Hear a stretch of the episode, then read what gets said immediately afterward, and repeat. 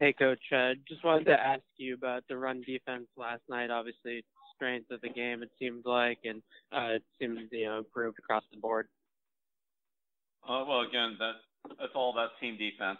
Um, you know, everybody taking care of their responsibility. Um, I think the defensive staff did a did a real good job this week of um, fundamentally working on some things that we feel like we need to do better, and uh, I think some of those things showed up in the game. But really, it's it's being able to uh, play play good across the board. Um, Ivory and McCoy are both excellent runners that can beat you in a lot of different ways. So if anybody's not where they're supposed to be, those guys can can find them and, and make you pay in a hurry.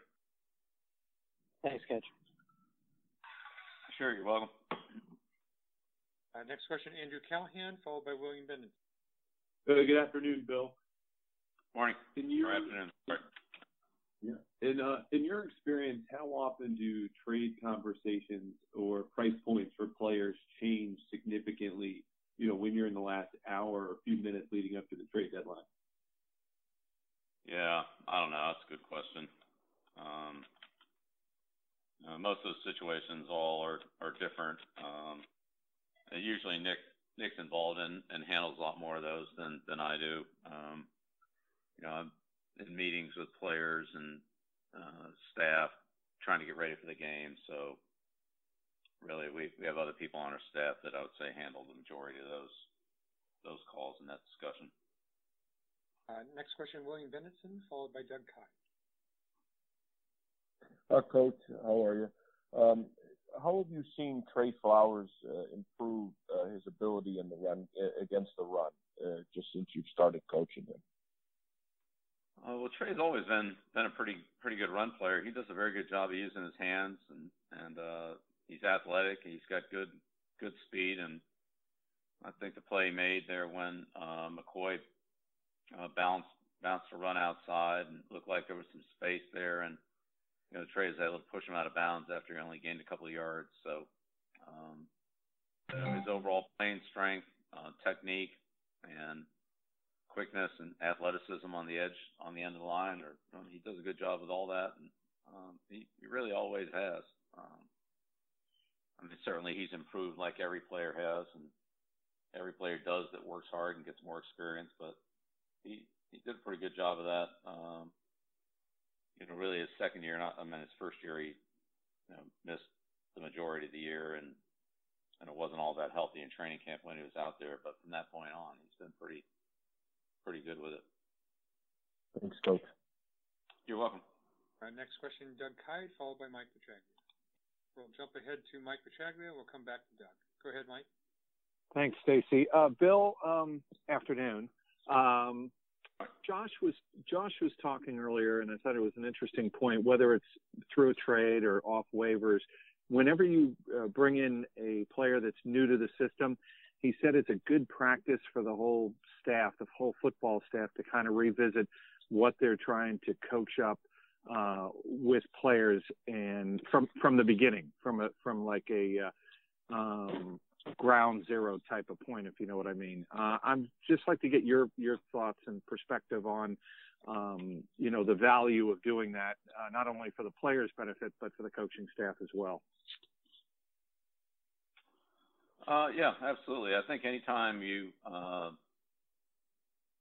you go through a process like that where you take a new player and you condense information and, and accelerate the um, the time of the teaching, that it, it forces you maybe to be a little bit more efficient.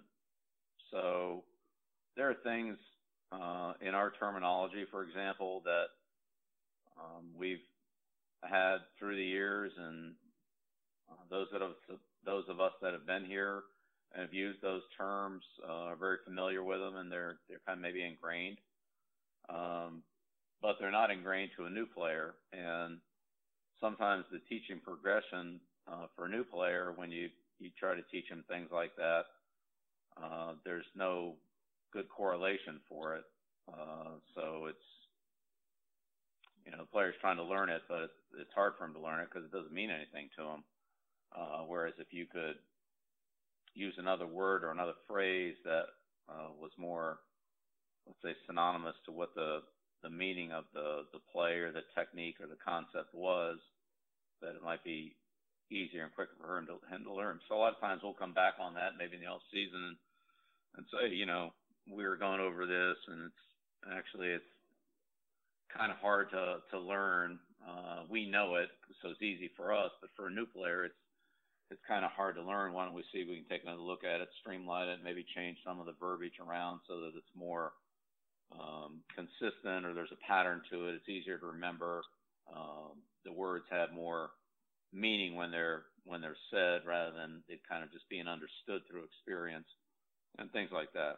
So uh, yeah, I definitely agree with that. I think that's true, and um, I'd say that's where a lot of uh, our I would say upgrades in terminology or upgrades in uh, our systematic teaching uh, have come from have been where we've had to try to teach it in a short amount of time so you have to be more efficient. Sometimes if you have a lot of time, even if you're inefficient, you can still get through it and you don't realize that it's, um, you know, maybe that it's as uh, outdated as, as what it is sometimes. So, uh, yeah, it's, it's a really good point and, and, uh, I absolutely think there's a lot of value in that, um, for us and then for the next new players that, that come in and have to go through the same thing. Great. Thanks, Bill. You're welcome. Uh, looks like the last question will be Doug Kyed. Doug, can you hear us okay? Yeah. Am I unmuted this time? All right. Uh, Bill, I guess this goes back to Andrew's question a little bit. Um, but does having the trade deadline fall in a short week create any more of a, uh, any more of a challenge, I guess, for you or the coaching staff or even uh, Nick? Uh, no, I don't think so. I think if you uh, have a later game like we had this week, then you we used a little bit of the extra time last week to maybe to check on a couple things or teams that uh, want to communicate with us can and did um, do that, knowing that that we had a game on Monday night. They uh, might have initiated a conversation on Friday or Saturday last week, or I mean, sometimes these conversations go back several weeks, uh, so you just never know how it's gonna.